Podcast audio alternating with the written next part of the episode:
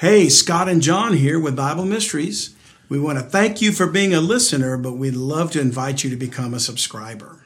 Absolutely. This will only help us to expand the amount of people that we're able to reach and show the secrets in the Bible that the world doesn't want you to know about. That's right, John. And if you subscribe to Bible Mysteries Premium Podcast, you get some great benefits access to every current episode, the full thing, even with our interviews and any special events we do. Plus, we have downloadable show notes. We have our community forum and Slack that you can join, and we have our Bible Mysteries monthly newsletter. So, for just $7 a month, you can help support us get the word out and defeat the satanic global elite. To subscribe, just go to BibleMysteries.supercast.com. Thanks again for listening and enjoy the episode.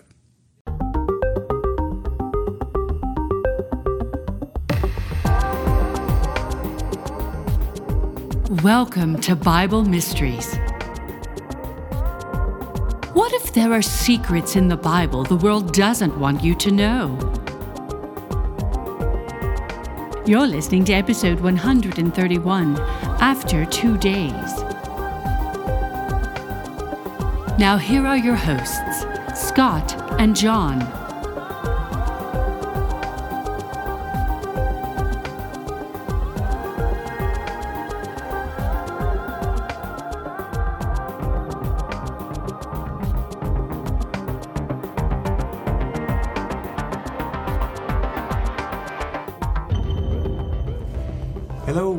To Bible Mysteries Podcast. I'm Scott Mitchell. And I'm John Potts, and this is the show that talks about things in the Bible that the world doesn't want you to know. We are seeing all kinds of things, John, that the world doesn't want us to know, but it seems like they're coming out. Yeah? Yeah. It seems like there's like a disclosure, a slow. Th- things are being revealed. Yeah. There's a mothership Yeah. ne- next to the earth. There you go. exactly. And, you know, when you start hearing official channels Uh-huh. saying things that even five years ago they would have said, you're loony. Yeah. You know, Yeah. it's all being normalized. it's now. being normalized. I think we're being prepared for something. Yeah. Another indication of uh, perhaps an, uh, a sign that we're getting closer Uh-huh. to the end, the great deception, um, whatever. Is, it, is, it bad of me to say, man, I hope so? No, not bad I'm, at getting, all. I'm starting to get old. I'm starting to break down. So, all right, let's, let's do this. right. well, I I think in the Bible there is some hints Mm-hmm. as to the timing of things, and we know that we can't know the day Yeah. that the Lord's going to return. He said so. Of that hour knoweth no man. Yep. Neither the uh, angels, but the Father only. But I do believe the Lord wants us to be aware of the times, or He wouldn't have written of things to look for. Sure. Matthew 24 is about signs. And Yeah. Paul said, You have no need that I write unto you about signs and the seasons because we're children of the day. But he says, Be sober and watch. Okay. So it's like there was no more new signs to be given when Paul wrote that in uh, 1 Thessalonians. okay. And therefore, there was no need to write it again because Christ had already spoken it. And then what's the passage in? Is it in Matthew where he he says uh, wars and rumors of wars Yeah. and things like that? And, Matthew 24, Well, that's that's 21. Jesus prophesying what the end times are going to be like, right? Of course, you know you could say that at any time in history. That's why it's hidden from us. But we always think it's now, right? Exactly. Yeah. Well, we're going to take uh, some verses of scripture today. We've talked about this before, but never to the extent that I want to do today. And I'm going to apply it in more of a doctrinal sense Okay. and see if we can come to some revelation in the scriptures, an unfolding of the timing of events that maybe we are justified in thinking we're closer to the end time. I'm sure I'll have questions for you. I hope so. I'll try not to stop the podcast too much. No, no. you you do what you do because that's why we want you here. now, uh, before we begin, I want to thank all of our seekers, that are our premium subscribers. We uh, recently were on uh, Coast to Coast with George Noory. Yep. And whenever that happens, we tend to get kind of a little boom Yeah. of people interested in the podcast. So there's some new seekers that have come on board because of that. And we're very grateful to all of you, the ones who've been with us for a while and the ones who are brand new. We're still catching up on the ones that have been with us for a while and giving them recognition. We try to do three every episode, Yeah. and today's episode is going to be brought to you by Isaac E., Edwin P., and John L., all of whom joined us in November of last year. So we're almost catching up to 2023, John. That's all right. That means that means we have a lot of people supporting the show. So We- you we know, do. And you, you, you don't want to just rip off 25 names a week. You want to Yeah. mention three that really. So those are the three that sponsored this show. that sponsored this show. And by the way, for all of our seekers, uh, our new website, BibleMysteriesPodcast.com, the members area is fully functioning, up and running. Love it. Uh, for you to join that, if you're a member of the premium podcast subscription, all you have to do is go create uh, a, an account, an email, and a password to go into our members area. And we have two sections of the members area. One is called the Lagniappe. Do you, Okay. Have you ever heard of that word before? I know it's a some Louisiana term where you're from. It's like some Cajun thing, isn't it? yeah. Yeah. and it's it's like the Cajun way of saying a baker's dozen. Okay. it's like a little something extra. Ah, You know, okay. that's what it means. And so that's going to be an area where I will blog and do different things like that. The newsletter can be found there. Okay. Um, other things like that, and then our. Currently, we have had up to this time the Slack community forum, and we're moving that to Okay. the members area, which is called Seekers. Okay. And that was the name that you guys gave us, so we loved it, and we chose that for our premium subscribers. So the seekers area is where you can make general comments, ask Q and A questions. So no um, more Slack, It will be going away. We're Okay. keeping it open for a while till we get all the members. but of it. everybody needs to move over to the website. Yeah, we want you to move over from the from the Slack community forum to the members area of our website. Okay. Create your account. When you do so, it you request uh, access, and that comes to us in an email, and we grant you access. So give us a little time. It Yeah. doesn't take, but uh, usually 24 hours before we'll, at, we'll respond to it. And incidentally, if you happen to be listening to this and you're not yet a premium subscriber, but you've gone in and you've tried to make an account with the members area, you're not going to be able to get in. And that's because we're only allowed, it's a, it's a bonus content for the premium Okay. subscribers. So you, you can still listen to all the, all the free stuff that we have and you can go to the website, but you just can't join in the members area unless you subscribe. So and then uh, real quick, just so so if you're not a member, you can't go into the members only area. If you're not a But if you subscriber, if you're not a subscriber, but if you want to be a subscriber, what is the path for that again? Well, if once you subscribe through Supercast, Okay. Right. So you, you subscribe from our website, BibleMysteriesPodcast.com. Okay. Become a premium subscriber. And when you do, you're going to create your own account for the podcast itself. Gotcha. Okay. And when you once you've done that though, you can go back to the members area. You can create, you know, it's going to ask you to log in, Mm-hmm. create, you know, create an account. And then once you've done that, it will automatically send us an email stating Joe wants to be a member or wants Okay. access to the thing. And then we just grant you the permission and then you're, you're in. You can go in and say hi. And we encourage you to come make your comments, your thoughts known. Yeah. there. That's going to be our clearinghouse. That's our community. Well, I've seen a lot of great um, email questions that have come in that you have put into the newsletter. I mean, really good questions. Yeah. And I also noticed that some of your responses are pretty at length. So Hmm. um, that's a really great resource. But I, I think that people need to understand that this is a nonprofit organization. We're not in this to generate money. Yeah. We're not getting paid. Um, True. And this is a ministry. So. Um, we ask for everyone's support and the people that are supporting it now. Thank you so much. Yeah. Amen. And the best thing you can do is share it with other people. Right. And if you're out there and you're listening to it, I mean, consider subscribing, becoming a seeker, because it only is going to help us get the word out to other people who need to hear it. That's right. And we have a goal of 500 subscribers by the end of this right. year. We're hoping to reach that goal. And we, we're moving forward. It's little steps, baby steps. Sometimes people have to leave. Maybe their financial situation changed or, or whatever. Yeah, or maybe they listened and they found Well, credit cards content. credit cards get hacked all the time. This happens to me at least Oh, once a year, and then you have to change all your auto pay bills and everything. Yeah. It's so annoying, right? When your HBO subscription doesn't work anymore. Yeah.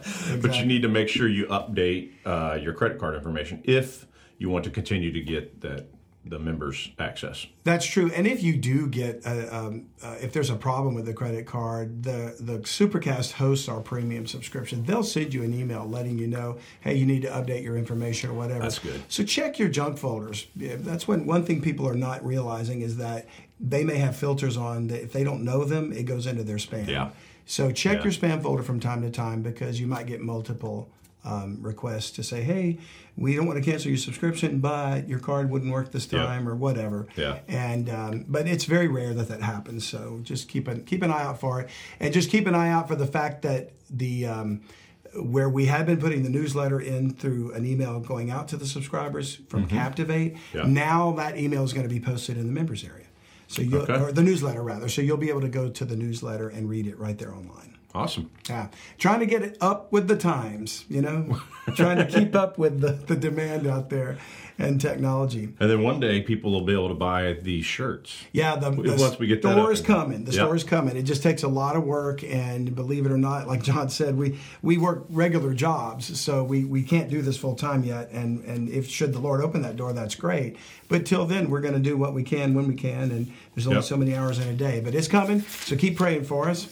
And John, let's dive into the episode today. After two days. Okay. So I think there's something in a passage of scripture. I've referred to this before, uh, but I think the fundamental miss, the reason this is missed, is because I think too many Christians and churches are unaware of the distinct national salvation program that was offered to Israel as a nation during Christ's earthly ministry. Okay. They tend to blend everything together.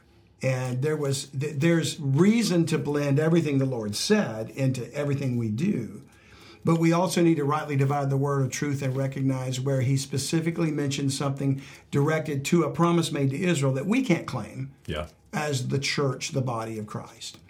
And so, after Israel's national leaders blasphemed the Holy Spirit in Matthew 12, Okay. And uh, we've talked about that before. Jesus was casting out devils, and the Pharisees accused him of casting them out by Beelzebub Yeah. the prince of the devils. And he gave a statement about blasphemy. And from the next chapter forward, Matthew 13, he started speaking in parables. And he said, uh, when the disciples asked him, Why are you doing this? He said, uh, It's given to you to know the mysteries of the kingdom of heaven, but unto them it is not given. So parables were spoken to hide the truth, not to manifest it, not to explain it. Okay. A lot of churches think, oh, he told parables to illustrate the point. Even the the series The Chosen, which is a very well done, Yeah, it is. um, dramatic portrayal of the life of Jesus, treating him treating him as he comes up with these parables to so people can understand. But that's not why he taught parables. He taught parables because they rejected him, and it was not allowed for them to know. And they're hmm. missing that point in the chosen. Okay. But but that again, that's that's a, the, the reason why I made the statement that too many Christians are unaware of the National Salvation Program. So the kingdom of God went into a mystery form at that point, from 13 on, Matthew 13 on. Okay. And the times and the seasons were concealed. okay. Because it could have been that if Israel had rece- accepted Jesus Christ as Messiah, that they would have gone right into the time of Jacob's trouble. Okay. But since they didn't, we didn't know that there would be almost a 2,000 year period of time. Some could call it a gap, Yeah. some could call it the dispensation of grace, mm-hmm. where the Lord would return to where he came from and wait for Israel to do something. Okay. And we're going to talk about that today. So the question is there a cryptic passage of scripture that's letting us know we're in the last days? And I think there is. All right. So we're going to go right good there. here, then. Yeah, we're going to go right there to Hosea chapter 6. Hosea is right after the book of Daniel, for those of you that might be trying to follow along. And we're going to jump right into the focal passage because this is where I get my title from. Okay. So it's Daniel chapter 6, verse 1. And to me, the context is Israel replying to the Lord. Now, we'll get to what he said in a moment. But they're saying, Come and let us return unto the Lord, for he hath torn and he will heal us. He hath smitten and he will bind us up. After two days will he revive us. In the third day he will raise us up and we shall live in his sight. Then we shall know if we follow on to know the Lord. His going forth is prepared as the morning, and he shall come unto us as the rain, as the latter and former rain unto the earth. So you can see there's a hmm. context of the return of Christ here. Yeah. He shall come unto us, the second coming. And I'm interested in the phrase, after two days he will revive us. In the third day we shall live in his sight. So, what are the two days after which Israel is revived? Okay. And we're going to see if we can get the Bible to tell us the understanding. Now, to back up a little bit and recognize there's something about a national salvation program, I'm not just pulling that out of the hat. Okay. I'm basing that on something Jesus Christ commanded the 12 in Matthew chapter 10. So if you'll read there with me in chapter 10, verse 5, after listing the names of the 12 apostles, it says, These 12 Jesus sent forth and commanded them, saying, Go not into the way of the Gentiles, and into any city of the Samaritans enter ye not, but go rather to the lost sheep of the house of Israel, and as you go, preach, saying, The kingdom of heaven is at hand. Churches miss this. Hmm. That is so specific and so explicit. How do we miss that? He specifically commanded the 12 not to go to Gentiles, Yeah. only to Israel. And their message was the kingdom of heaven is at hand. And this was not something new, this was something Israel was expecting. So you're saying if they had uh, followed Jesus at that time and accepted him as the Messiah, we would have immediately gone into the millennium millennium period. Yeah, Does the kingdom of correct? heaven. All of the proph- of heaven, yeah, okay. all of the prophetic scriptures that related to the seven years of tribulation would have had to have occurred. Yeah, and then we would have gone into the second coming and everything else. So, um, and and obviously we can't speculate since he was rejected. Yeah. but we're we're saying that time wise, if he was offering the kingdom and it was at hand, then it must have been close by Yeah. and Israel was being offered that kingdom, and they knew what it meant. The Gentiles didn't know what that was because that had never been promised to them. Yeah. Israel was promised the kingdom. So they rejected the king, mm-hmm. therefore, the kingdom was postponed. Yeah. The king was sent on exile. And in fact, uh, a lot of people say, well, they just didn't understand. Uh, because later on, like in Matthew 28, he says, Go ye therefore and teach all nations. But that's not actually happening now. We're claiming it as the Great Commission, and that's fine. I have no problem with people carrying out the gospel of grace to all nations because that's what we're called to do. Yeah. But was is this the fulfillment of that passage? Most people claim it is the Great Commission, right? Okay. And it is a Great Commission. But look in Acts chapter 1, and you'll see that they fully expected, they being the 12 who were told not to go to Gentiles, fully expected after the Lord returned that the kingdom would come in. Okay. Yeah. I mean, he was preaching for three and a half years. It's at hand. It's at hand.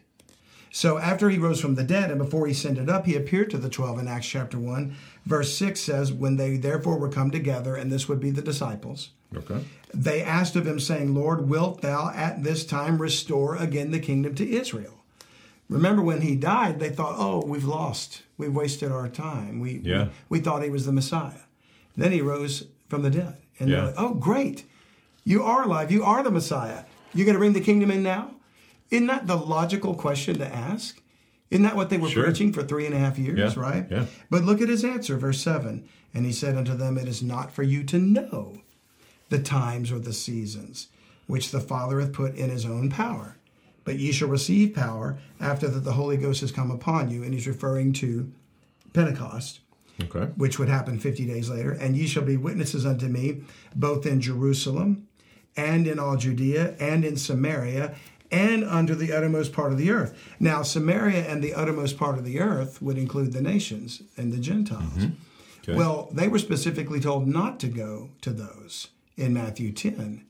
Now he's telling them they will go, but look at the order Jerusalem first, then Judea, then Samaria. And Judea would Judea be the the entire nation of Israel? No, What does that represent? Because it, represents Judah and Benjamin, the two tribes. Okay. And that was considered Judah. But Israel, the rest of the 10 tribes, were called Samaria.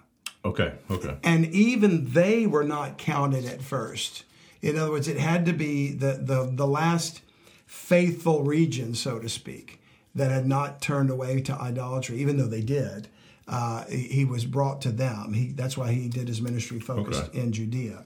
Uh, he did preach in some of the other areas, but he wasn't just preaching to everybody. Yeah. He was preaching to the Gentiles. me- That's another thing that shows. Can I ask you a dumb wrong. question because you may have already mentioned this? Sure. This is after the crucifixion Yes. and resurrection.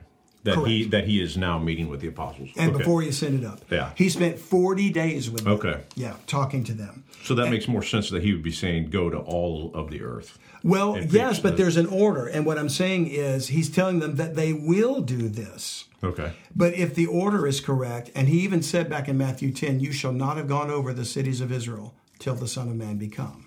Okay. So if we take Israel as a whole, both Judah or Judea and Samaria, and we put them together, that's the whole of the 12 tribes. Okay. And he says, You shall not have gone over the cities of Israel till the Son of Man be come. This, by the way, is Matthew 10 23. What do you think that means? You shall not have gone over the cities of Israel till the Son of Man be come.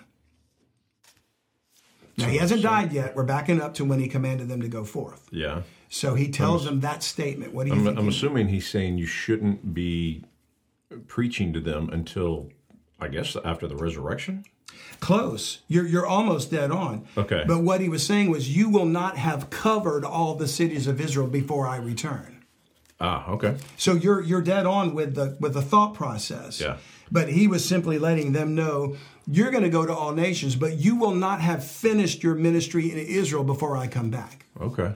So that tells me that the timing of go ye therefore unto all nations is after he comes back. And when you think about it, the kingdom of heaven is the thousand year reign of Christ. You said it right a moment ago. Yeah. In that time, Israel will be restored as a nation. And you know what they're called? A kingdom of priests. Hmm. And when Israel is restored to be a kingdom of priests, you know what they're going to do? They're all going to know the Lord. They've got Yeah. salvation. They are now back in one accord with the Father. So that'll be a thousand year reign of Christ on the earth in Jerusalem, right? From Jerusalem. From, from the new Jerusalem, right? no, no, not not the city that comes down. Oh, it's That's not that. after the thousand years. Oh wow. Yeah. Okay. He's on Jerusalem on the earth, Okay. where David's throne was. Let me ask you another question. It, so, believers that are caught up in the rapture, then, do you believe? And this may be off topic of the of what we're talking about here, but do you believe that those believers are on the earth in the thousand year Absolutely. millennium? Okay, so Absolutely. so the rapture doesn't take people up to heaven, It does. and it does, but Yeah. then they can't. They come back. Yeah. Okay, wow. The Lord shall return with ten thousands of his saints Yeah. to execute judgment in the book of Jude. So would that be the final battle, the battle of Armageddon, to come back and ex- Yes. Okay. Yes. And and not the final final battle after the end of the thousand years. There's another Gog and Magog Okay. uprising, but it's it's the time in which the Lord returns, defeats the Antichrist, throws him into the lake of fire, Okay. binds Satan for a thousand years in the bottomless pit, and rules over the nations with a rod of iron. We will be there to help in that reign. Wow. But Israel will be the head of the nation. And is that a newly recreated Earth? Not yet. Not yet. Okay. It's going to be restored during that time after the devastation that takes place. But it's not the new earth. Wow. It will be a picture of the new earth, but it's not the new earth yet. Okay. So I had a lot of questions around that, and I, I, I would hope that other people have the same question, but I just didn't know if, as believers, we're raptured up into heaven if we stay in heaven. But you're saying that no, we come back down to earth to live on the earth for the thousand year. Yes. And there's a, Millennium there's a group that teaches that we do stay in the third heaven and never come back to the earth. Yeah. And you and I are familiar with that group. But I don't believe that's true. Okay. Uh, because the Bible says we shall uh, um, be caught up to meet the Lord in the clouds, and so shall we ever be with the Lord. Well, we're going to be wherever He is. He okay. comes back. So Yeah. that's just a misunderstanding Very of the passage. Yeah. So the point here is that the twelve were expecting the kingdom to be offered right then and there. Is it? Are you now going to restore the kingdom? And Christ says, "It's not for you to know the times. Go do what I commanded you to do." Okay. And they would eventually go to Gentiles, but not without Peter being, you know, uh, wrestled into it, so to speak. Okay. You know, when he went to Cornelius. So that's another story. But I'm trying to get people to understand that the national salvation program of Israel was put on hold. It was not for them to know the times. They continued to preach to Israel. And even Paul went to the Jew first. Yeah. But ultimately, he's called the, the apostle of the Gentiles. Now, getting back to the prophecy of after two days, now that we understand just a brief summary of the pause in the program, how long is that pause? Okay. Okay, and does that have anything to do with the two days? Because the pause is between when Christ was rejected and, and ascended up to the Father and when he will return. Okay. there's a passage of scripture that re- that refers to that in Hosea 15 or Hosea 5 rather. So we go back to the book of Hosea, and as I stated earlier, chapter 6, where we read in verse 1, is Israel's reply to the Lord's response, or their response to the Lord's statement, which is in Hosea 5:15. Read it. I will go and return to my place till they, Israel, mm-hmm. acknowledge their offense and seek my face. In their affliction, they will seek me early. And then the next statement is, Come, let us return to the Lord. So Israel is the they.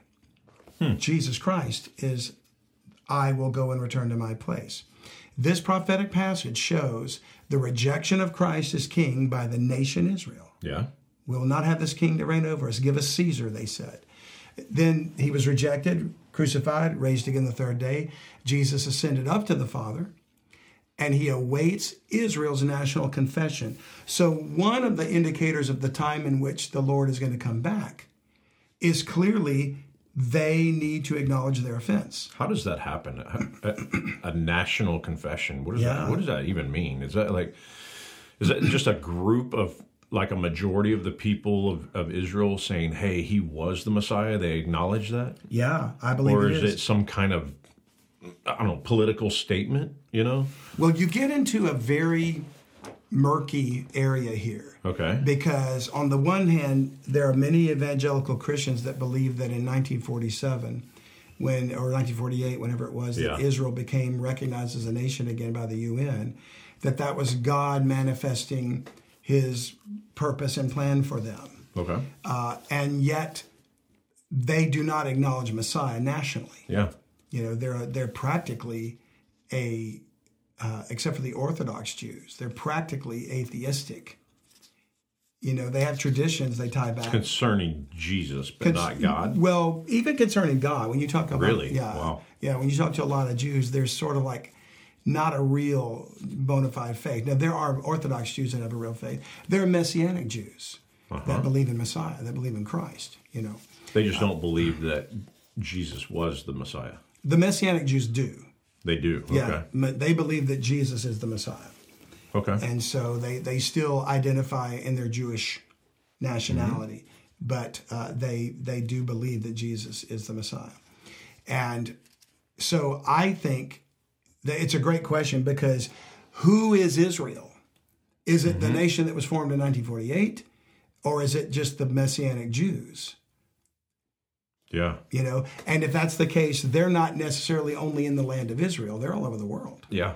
Now they're small in number, or maybe they're growing. Um, uh, we we don't know. Um, that's not something the media is ever going to report, right? You know, Yeah. a, a- an explosion of Jews believing in Jesus that would never make the front page. Yeah. know, if it's if it's happening, so it could be something like that, or it could be something's going to occur in that nation that is physically called Israel today, that is going to turn all of them around to believing in the Messiah. Huh. And so I'm not sure what it is. So we don't He- know. And he does say in the end of verse uh, 15, in their affliction, they will seek me early. Yeah. Sounds like some catastrophic event Yeah, right yeah. there. Could it be that there's going to be an attack on the nation? Yeah. And maybe that's what Gog and Magog is all about in Ezekiel 39. Hmm. You know, that it's going to cause Israel to come to a point of confession. Now, I mentioned this back in First Thessalonians, so let's go read it so that we have the proper context. But it's chapter 5. Because Paul said these words, and we'll start reading in verse 1. Thessalonians after Colossians. Yes, it is. Okay. it is after Colossians and, and, uh, and Philippians. Philippians, Colossians, First Thessalonians. There we go. Yep. And then chapter 5, verse 1 says, But of the times and the seasons, brethren, you have no need that I write unto you. Now that would sort of match what Jesus said. It is not for you to know the times yeah. or the seasons which the Father has put in his own power. But he did say later in Matthew 24 to watch, to look up, to see this sign, to that sign. What will be the sign of thy coming, you know? So uh, he didn't say that later, rather, he said that before uh, Acts chapter 1. So he must not have been referring to the uh, the fact that there would be signs for the apostles to look for. He was referring to you're not going to know the specific hour. Okay. But here's what he did say. Uh, Paul writes, "For yourselves know perfectly that the day of the Lord so cometh as a thief in the night. For when they shall say peace and safety, then sudden destruction cometh upon them as travail upon a woman with child, and they shall not escape. Over and over again in the scripture, the tribulation of Israel is likened unto a woman giving birth. Yeah. So that's what he's referring to. Verse 4 But ye, brethren, are not in darkness, that that day should overtake you as a thief. Ye are all the children of light and the children of the day. We are not of the night nor of darkness. Therefore, let us not sleep as do others, but let us watch and be sober. Hmm. So, wouldn't that be contradictory for him to say, it, of the times of the seasons you have no need that I write unto you, as if that meant because you're not going to need to know them, you're not going to need to be involved in that, and then turn around and say, let us watch and be sober. Yeah. So there, therefore, when he says, You have no need that I write unto you, can't mean because you're not going to be involved. It must mean something else. And then he says in verse 2 For yourselves know perfectly that the day of the Lord so cometh as a thief in the night. What he's saying is, You don't know the hour. Yeah. We can't know the hour. He's going to come like a thief in the night. But he said, You know this perfectly. Well, how did they know this perfectly? It must have been taught before. Yeah. Somebody must have said it to them. And in fact, it was Jesus who said as much. I think verse 3 is very interesting too. But it says, When they shall say peace and safety, it's almost like there's a time when there's no.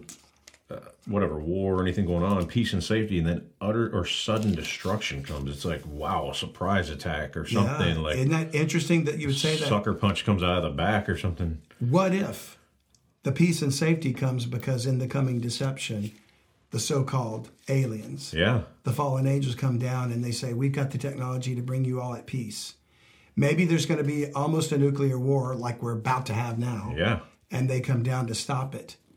And they say, Follow us, we'll bring you peace and safety. And yet, all that brings about the, the government of the Antichrist, the mark of the beast. And the next thing you know, the Lord is starting to come back.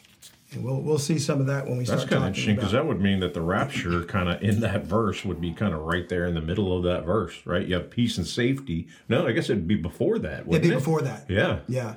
I think the rapture's another reason I believe the rapture will happen before the time of the seven years is because we got to be taken out of the way. yeah, for this to start happening because if they're going to claim uh, right now Christians are being attacked and othered and we're going to mm-hmm. be pretty it's not going to be long before we're accused for every evil in the world Yeah, yeah. just as they persecuted them in Rome this is the modern Roman Empire mm-hmm. so ultimately when we're removed they're going to say the elder whatever the aliens. Took- aliens took 'em to fix 'em. took them yeah they were bent and they need to be they need to be repaired you know so now go with me to 2 peter chapter 3 all of this would basically mean nothing if it weren't for this passage of scripture and we've said this time and time again but it bears repeating to make the point so 2 peter chapter 3 and notice verse um, uh, actually, before we get to the uh, verse 8, well, let's read verse 8. Okay. But, beloved, be not ignorant of this one thing that one day is with the Lord as a thousand years, and a thousand years is one day. Keep that thought in the back of your mind because we're going to equate a day with a thousand years, and we're talking Okay. about two days. yeah, Could that be 2,000 years? yeah. Now, skip down to verse 10. But the day of the Lord will come as a thief in the night. That's just what Paul said in 1 Thessalonians 5. Mm-hmm. Ye yourselves know perfectly that the day of the Lord shall come as a thief in the night. And so here's Peter saying it too. So they must have heard it from somewhere. Mm-hmm. All right?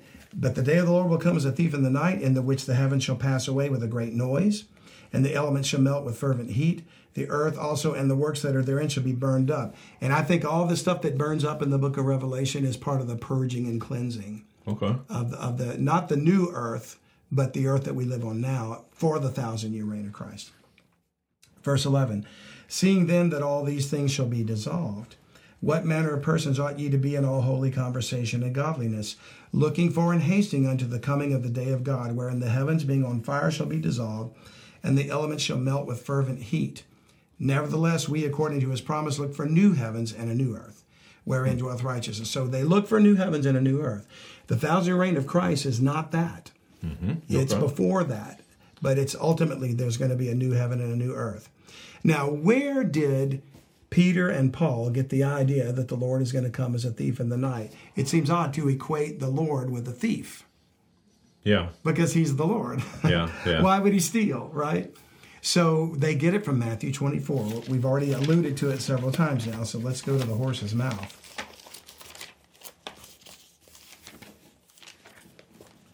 Now, Paul said, Watch and be sober. We just read that, 1 Thessalonians 5. Peter said, We do look for mm-hmm. some things. Okay. So, watching, right? And then Matthew 24, Jesus is telling the disciples what to look for. And he says in verse 42, Watch therefore, for you know not what hour your Lord doth come. Okay, so we're referring to the second coming, Yeah. and we can't know the hour. But he gives us a hint, verse 43. But know this, that if the goodman of the house had known in what watch the thief would come, he would not have watched and would not have suffered his house to be broken up. Hi, if you're enjoying this podcast, please consider being a full time subscriber. We are going to use these funds to expand the message and get the word out about what's in the Bible that the world doesn't want you to know about. That's right, John. We appreciate you listening, but we'd love it if you'd subscribe. That way we can reach more people with the time we have left. So enjoy the rest of the podcast, but think about subscribing if the Lord puts it on your heart. To subscribe, just go to BibleMysteries.supercast.com. Thanks. Well, there's the reference to the thief coming to break up the house. Christ referred to this. Now, both Peter and Paul said the Lord's coming is as a thief in the night. So this is where they got it from. Yeah. All right. Okay. But watch what he says. Verse 44 Therefore be ye also ready, for in such an hour as ye think not, the Son of Man cometh. Who then is a faithful and wise servant whom his Lord hath made ruler over his household to give them meat in due season? Blessed is that servant whom his Lord, when he cometh, shall find so doing. Verily I say unto you that he shall make him ruler over all his goods. An indication, again, you asked about are we coming back to reign on the earth? Well, there's something to this because there's a special blessing on those that are faithful in waiting for the Lord to come. Okay. And they're going to be made rulers hmm, Okay. verse 48 but and if that evil servant shall say in his heart my lord delayeth his coming and shall begin to smite his fellow servants and to eat and drink with the drunken the lord of that servant shall come in a day when he looketh not for him and in an hour that he is not aware of and shall cut him asunder and appoint him his portion with the hypocrites there shall be weeping and gnashing of teeth now i think there's a specific reference here to the, the nation israel but it it still shows that there's going to be a dividing that takes place when the Lord comes back Yeah. between the faithful servants and the ones that are not. But is if both Peter and Paul were directing the saints to Christ's words in Matthew 24 about the thief in the night, then we need to take a closer look at this. Mm-hmm. And so we see something about the goodman and the house being broken up. Yeah. Whose house is broken up? Right? And who's the goodman? And the word goodman means the the one who's the steward of the house. Okay. The one who's making sure everything's secure. Yeah. Yeah. All right. Well, we get a hint of that in chapter 12. And incidentally, this goes all the way back to when he was accused of blasphemy. This was the pivotal turning point of Jesus' earthly ministry to Israel. Because he was speaking openly when he started Blessed are the poor, blessed are the meek, Yeah. on and on. Uh, if the law said uh, an eye for an eye, I say turn the other cheek. That was not a parable. He was speaking openly and clearly about the kingdom of heaven. When they blasphemed him, he started speaking in a cryptic fashion. Okay. The parables. Yeah. Uh, Timothy Alberino says the Bible is an intentionally esoteric book. It's written in a way to hide some truth. And, and this is why because of the parables, because of God not wanting the enemy to understand what he's doing. And unbelievers are part of the enemy. Yeah. Okay. So Matthew 12, look in verse 29. Or else, how can one enter into a strong man's house and spoil his goods, except he first bind the strong man and then he will spoil his house? Well, there's the house. Yeah. All right. In the verse before, he said, If I cast out devils by the Spirit of God, then the kingdom of God has come unto you. But he was talking about if Satan casts out Satan, how can his kingdom stand? Okay. back in verse 26.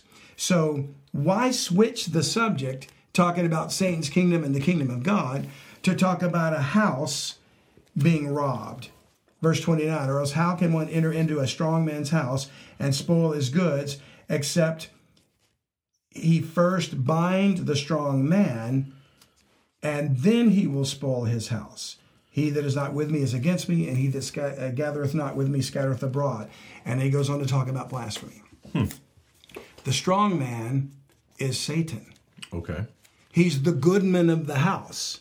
He's trying to make sure it's secure. We're behind enemy lines. Yeah. You know, the, the fallen angels surround the earth and are the prince of the power of the air, Yeah. the spiritual wickedness in high places. So Christ is the thief. He's coming to spoil the strong man's house. And how's he going to do that except first he bind him? Yeah. What does the Lord do with the devil when he comes back? Um, he cast him down to the pit, right? Right? In chains. Yeah. He binds him. Bind him for a thousand years. Yes, exactly. So after being accused of casting out devils by Beelzebub, Jesus makes this cryptic statement, and he's spoiling a strong man's house. Yeah. And how is that connected to casting out devils? Because that's what he just did. He cast out some devils. Mm-hmm. See, there's a picture here of something, and it's a picture of the end time. So another indicator is a proliferation or explosion of demonic activity Yeah. and the strong man needing to be bound. Well, there was an explosion of demonic activity in the time of Jesus' earthly ministry. There's going to be another one before he returns. And we're going to talk about that in a future episode. Seems like it's going on right now, doesn't it? Uh, we're going to go into more detail. Okay. Am I jumping ahead? All right. Uh, well, no, not here. Yeah, We're, yeah. going to talk about the In uh, another episode. proliferation Yeah. of demonic activity in another episode. Yeah. Yeah, focusing on that. But I'm just mentioning it now to see the connection of time. Okay. So go to Luke 11, which is the parallel passage of what we just read. We get a little more details here in verse 17. But he, knowing their thoughts, Jesus, said unto them, and he's speaking to the, the uh, uh, Pharisees, it's the same time frame as the, the accusal of blasphemy. He said, uh, and by the way, he just uh, mentioned casting out devils. Verse 17 Every kingdom divided against itself is brought to desolation, and a house divided against a house falleth. If Satan also be divided against himself, he has a house, a kingdom, how shall his kingdom stand? Because you say that I cast out devils through Beelzebub. And if I by Beelzebub cast out devils, by whom do your sons cast them out? Therefore shall they be your judges. Hmm. The Pharisees had sons that were casting out devils. But I've never seen that before. Yeah. Or maybe I've read that and not even thought about it. That's yeah, it makes you wonder what power were they using? Yeah, what is going on there? He says, verse 20, but if I with the finger of God cast out devils, no doubt the kingdom of God has come upon you. He said, This is a sign. You should know better. Mm-hmm. You know, you know your sons are failing in what they're doing. If they're casting out devils, I believe they were probably using witchcraft Yeah. to bind them, you know, uh, because they didn't know the truth of the Lord. He said, You're of your father, the devil. Hmm. So that tells me something about the sons of the ones casting out devils. Yeah. There, there was more going on than people realized. It was a cult. But if I cast out devils, not being a part of the occult, then with the finger of God, then no doubt the kingdom of God has come upon you. And then watch verse 21. When a strong man armed keepeth his palace, his goods are in peace, when they shall say peace and safety. But when a stronger than he shall come upon him, the Lord is stronger than Satan, and overcome him, he taketh from him all his armor wherein he trusted, and divideth his spoils. The Lord is coming back to spoil the devil's kingdom. Isn't that hmm. something? Yeah. He's going to spoil him. He that is not with me is against me, and he that gathereth not with me scattereth. When the unclean spirit is gone out of a man, he walketh through dry places, seeking rest and finding none. He saith, I will return unto my house whence I came out. And when he cometh, he findeth it swept and garnished. Then goeth he and taketh to him seven other spirits more wicked than himself, and they enter in and dwell there. And the last state of that man is worse than the first. I believe that's an analogy to Israel. Christ came casting out devils in Israel. Yeah. He cleaned the house. The devil came in and now controls the house. The whole world Came back with seven more, right? yeah, but and then seven more worse than himself. And to me, I'm what I'm saying is seven. Why seven? Yeah. Seven years of tribulation. the time of Jacob's trouble. Hmm. And the, before the Lord comes back, Israel's going to be seven times more demon possessed Oh, wow. than they were when Christ came, and the whole world. Okay. But in, in particular, the focus is on Israel because he's still dealing with the National Salvation Program. And that's one of the reasons why I believe Jerusalem is Mystery Babylon. The apostate Jerusalem, not the not the godly Jerusalem. okay. You know, the one that turns and worships Baal and the Antichrist. Okay. Hmm. So when we tie it together, Christ is the thief that comes in the night. The strong man is Satan. Mm-hmm. Christ will bind him and spoil his kingdom, which the kingdom Satan has, he received from men. Man gave Yeah, him the yeah. dominion because the dominion was given to man. Hmm. And that's why Je- Christ said when he tempted Jesus, All this power will I give unto thee, for it is delivered unto me. Yeah. You know, Okay. Rome delivered it unto Saturn or Jupiter or whatever, you know, whatever god he went by that name. So go to Romans 13 and to, to wrap this up. Well, no, not to wrap it up. We're not even close to wrapping it up.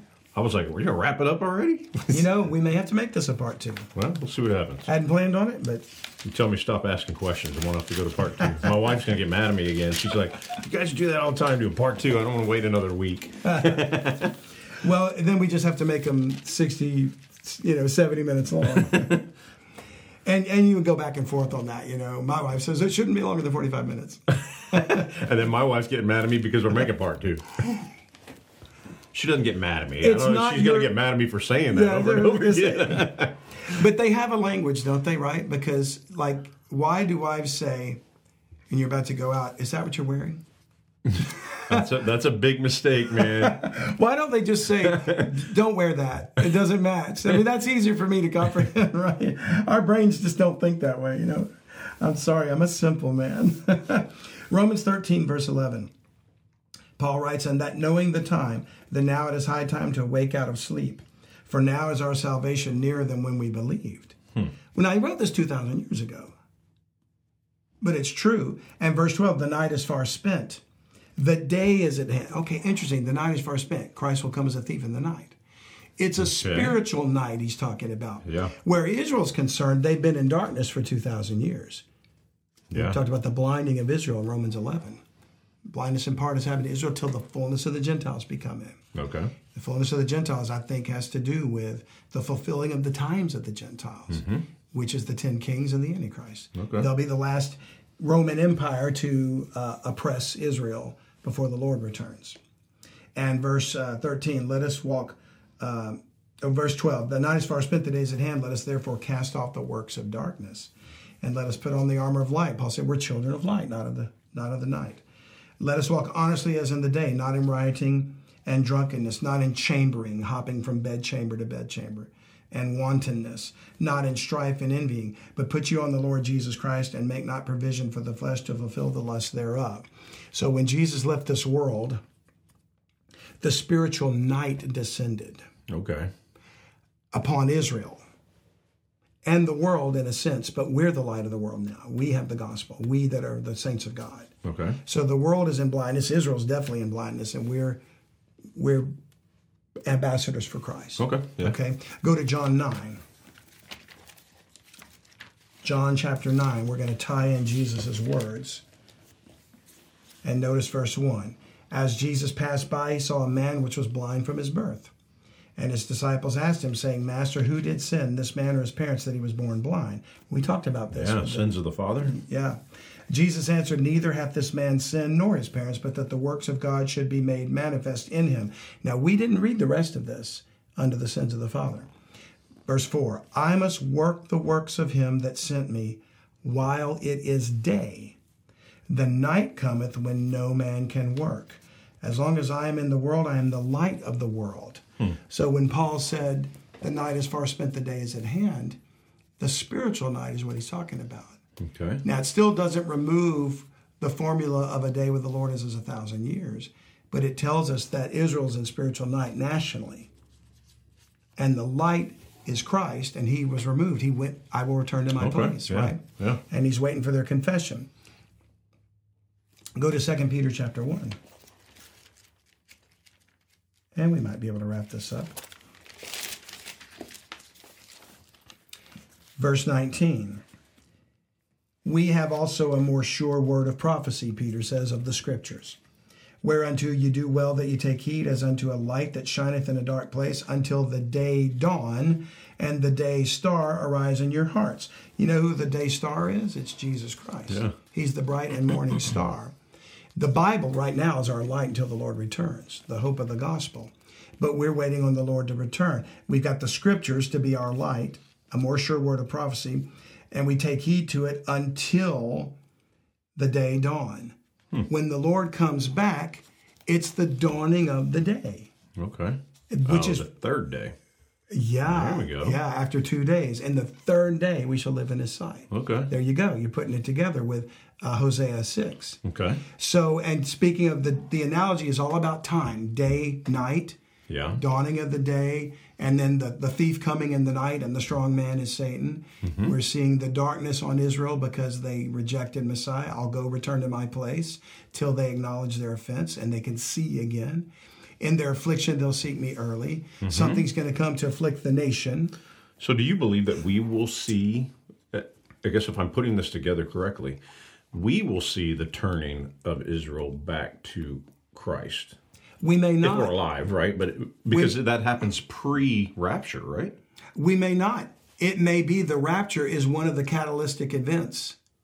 Okay. or cat- catalytic, uh, one of the uh, occurring events Stuff to make things happen. Yeah. that makes Israel go, whoa, oh yeah. Yeah. maybe there's something about that. I don't know. Like, we're Yeah, we're yeah. only guessing. But could it be the rapture happens after they come to their senses? I would argue we have to be taken out of the way before God starts dealing with them as a nation again. Mm-hmm.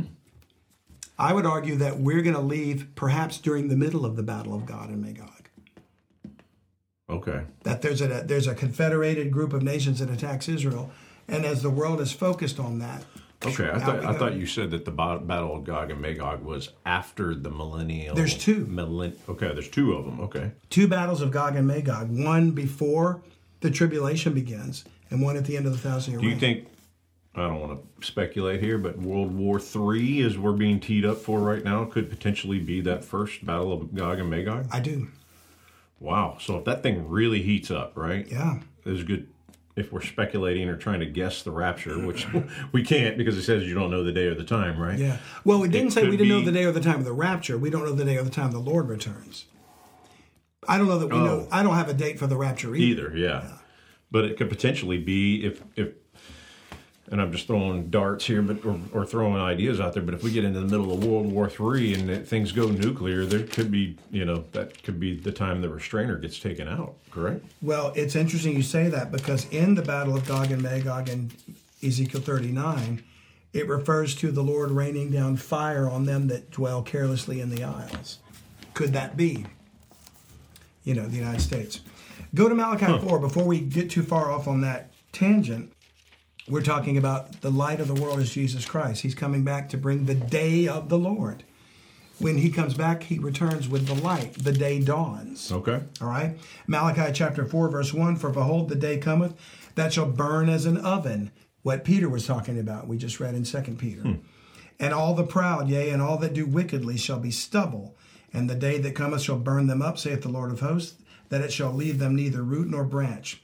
But unto you that fear my name shall the Son, capital S U N, Yeah. of righteousness, when the day dawns, what appears on the horizon? okay. Yeah. The Son. The Son of Righteousness is a reference to Jesus Christ. He shall arise like the sunrise, with healing in his wings, and you shall go forth and grow up as calves of the stall, and you shall tread down the wicked, for they shall be ashes under the soles of your feet in the day that I shall do this, saith the Lord of hosts. Here's the third day. Okay. After two days, they shall live uh, in, or uh, af- uh, we shall. After two days, he, he shall revive us, and the third day, we shall live in His sight. Okay.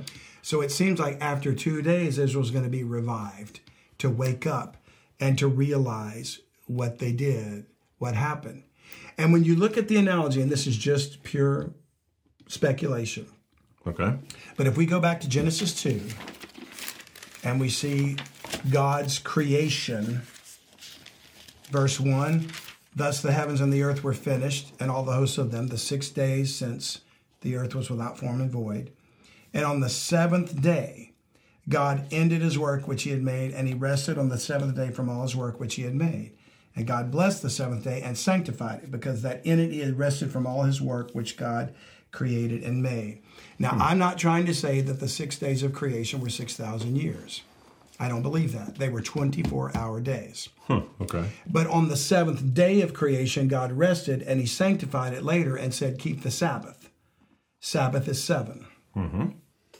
So the seventh day was the day of rest, but it's a picture of the thousand year reign of Christ, the day of the Lord. Okay. All right? It's a thousand years. A day with the Lord is as a thousand years, and a thousand years is one day. What if we took this as a formula as well, along with 2 Peter chapter 3, verse 8? Okay. And we said, Six literal days the Lord created heaven and the earth and rested on the seventh day. It is a picture of his prophetic timeline. 6,000 years from when he began this creation, which Okay. I call restoration, you know. Okay. Yeah, because you're saying the earth was destroyed and rebuilt. Yeah. Okay. But let's say Adam created on the sixth day. okay. Okay. So 6,000 years later, we're to this point in time. Okay. From Adam to Christ was 4,000 years. Okay. If we follow the genealogy of the Bible as best we can. Is that give or take a couple hundred Oh, yeah. years, or okay? Yeah. Well, not hundreds, give or take a 10. Really? Okay. Yeah. So, and you get that information by tracking all of the genealogy? Yes. Okay. Yeah. So if we do it that way, Adam to Christ, 4,000 years. Christ to today, nearly 2,000 years. Yeah. Jesus Christ was crucified in AD 33. I'm well aware we're on a Julian calendar. Okay. I understand that the Hebrew calendar was different, but they're not that far off. If you Because al- every month in the Hebrew calendar is 30 days. correct, and then every seventh year they had a 13th month Oh, okay. because they're on a lunar calendar and the Julian Okay. calendar is a solar calendar. Gotcha. So it comes out roughly the Yeah. same. So it's not off by hundreds of years. Yeah. It okay. could be, but it's probably more off by like within plus or minus five to 10 years. Okay. Okay. right? Now, so on the seventh day of creation, God rested. The writer of Hebrews says we labor to enter into that rest. Go to Hebrews chapter 4. Okay. The rest he speaks of is not just Sunday or Saturday. You know, people want to quabble about, uh, uh, or squabble rather, about when the Sabbath is. It's the Yeah. thousand year reign of Christ. Paul said, Let man no, no man judge you in meat or drink in respect of a holy day or new moon of the Sabbaths in Colossians 2. So I get letters sometimes from people saying, You're wrong about the Sabbath. You know, take it up with Paul. you know, Hebrews chapter 4, verse 1 Let us therefore fear lest a promise being left us of entering into his rest, any of you should seem to come short of it. Jesus Christ said, I am Lord of the Sabbath. You know, uh, in Luke 6, I'm going to skip ahead a little bit, you know. Uh, he said unto them that the Son of Man is Lord also of the Sabbath, because they accused him of breaking the Sabbath by eating Okay. the heads of grain in the field Yeah. you know. And he's, look, I'm the Sabbath. I'm Mm-hmm. Lord of the Sabbath. It's about me, not about you and your strict laws. Yeah. You know. So he says, uh, verse two: For unto us was the gospel preached as well, and also unto them. But the word preached did not profit them, not being mixed with faith in them that heard it. For we which have believed do enter into rest. Verse 4 For he spake in a certain place on the seventh day on this wise, and God did rest the seventh day from all his works. And in this place again, if they shall enter into my rest. The rest is the thousand year reign of Christ. Okay. That's the Sabbath. The day is a picture of it. We're not under that commandment today. It's Yeah. the only commandment in the New Testament that's not repeated from the Old Testament to keep the Sabbath. Like, it- Christ said, "Don't murder, don't you know all that." Yeah. But he said, "I'm Lord of the Sabbath." So he took that away from people that want to be legalistic about it. You know. So if he's Lord of the Sabbath, then it's the thousand year reign of Christ. Revelation 20, verse 4 says that they lived and reigned with him a thousand years. Okay. So we know that's a thousand year period of time of the kingdom of heaven. It's this it's when the Lord returns, the Son of Righteousness arises with healing in his wings.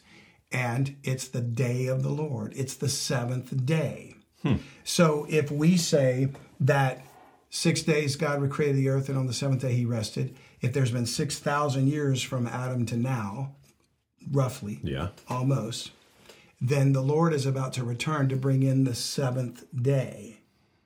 And since he was rejected 2,000 years ago by the nation Israel, Yeah. they've been in darkness for two days. Yeah.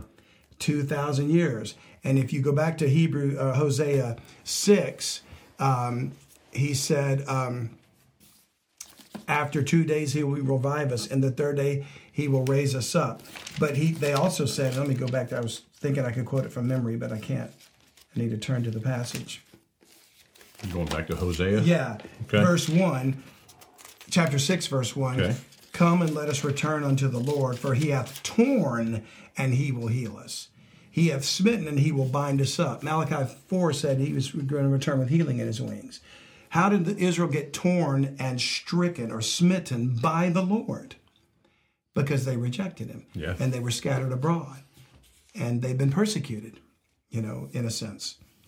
And then he says, after two days will he revive us as a nation. Okay. And the third day he will raise us up and we shall live in his sight. So I'm not 100% convinced that the two days was fulfilled and the revival of Israel took place in 1948.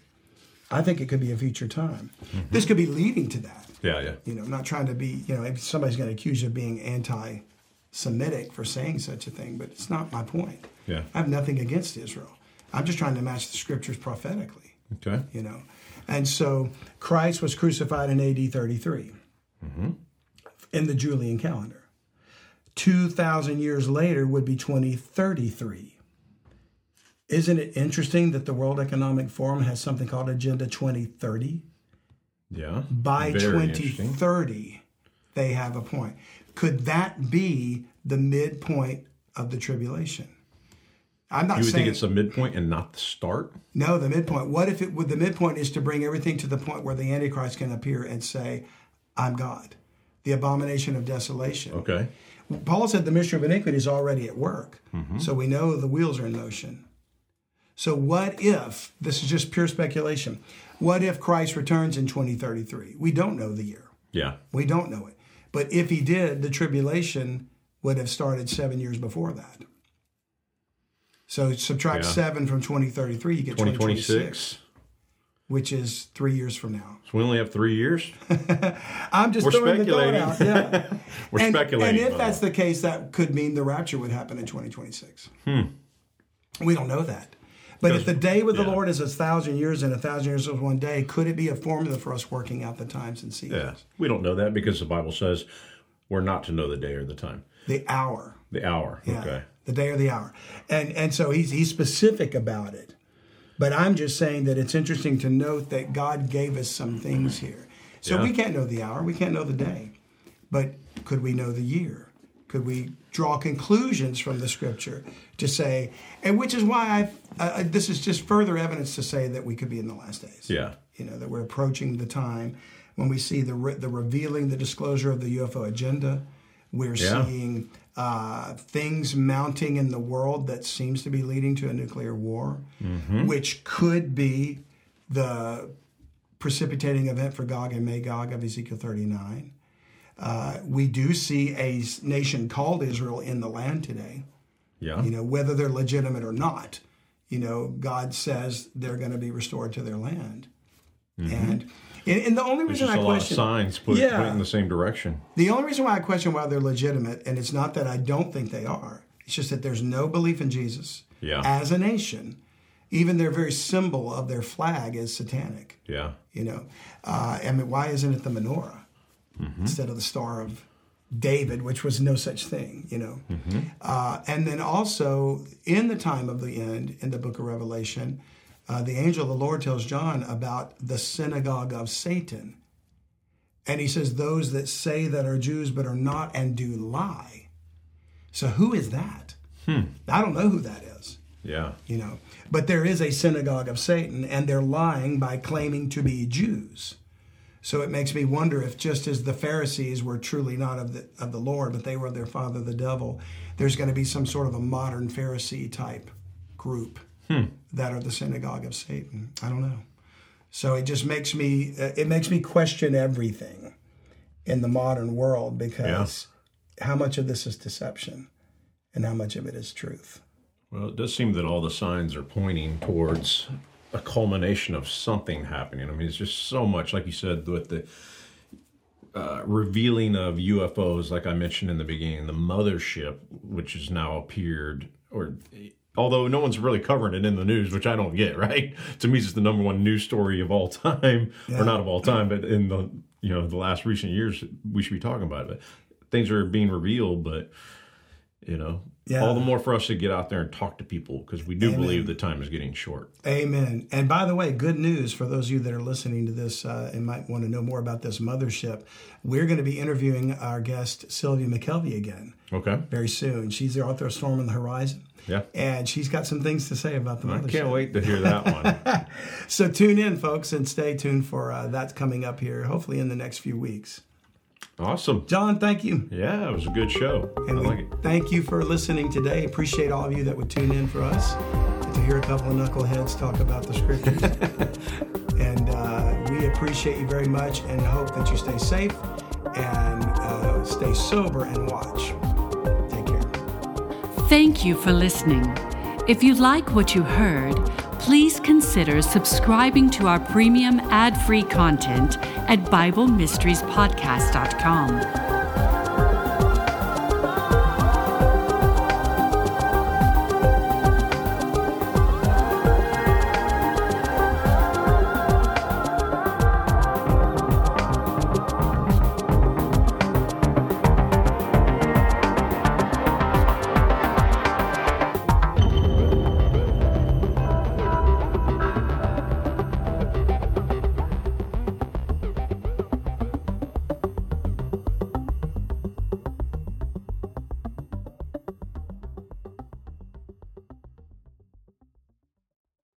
Hey, thanks again for listening. We hope you've enjoyed this podcast episode, and we so much appreciate you sharing with others and your friends and tell them about the show. And we'd also love it if you'd one more time consider joining Bible Mysteries Premium Podcast as a subscriber.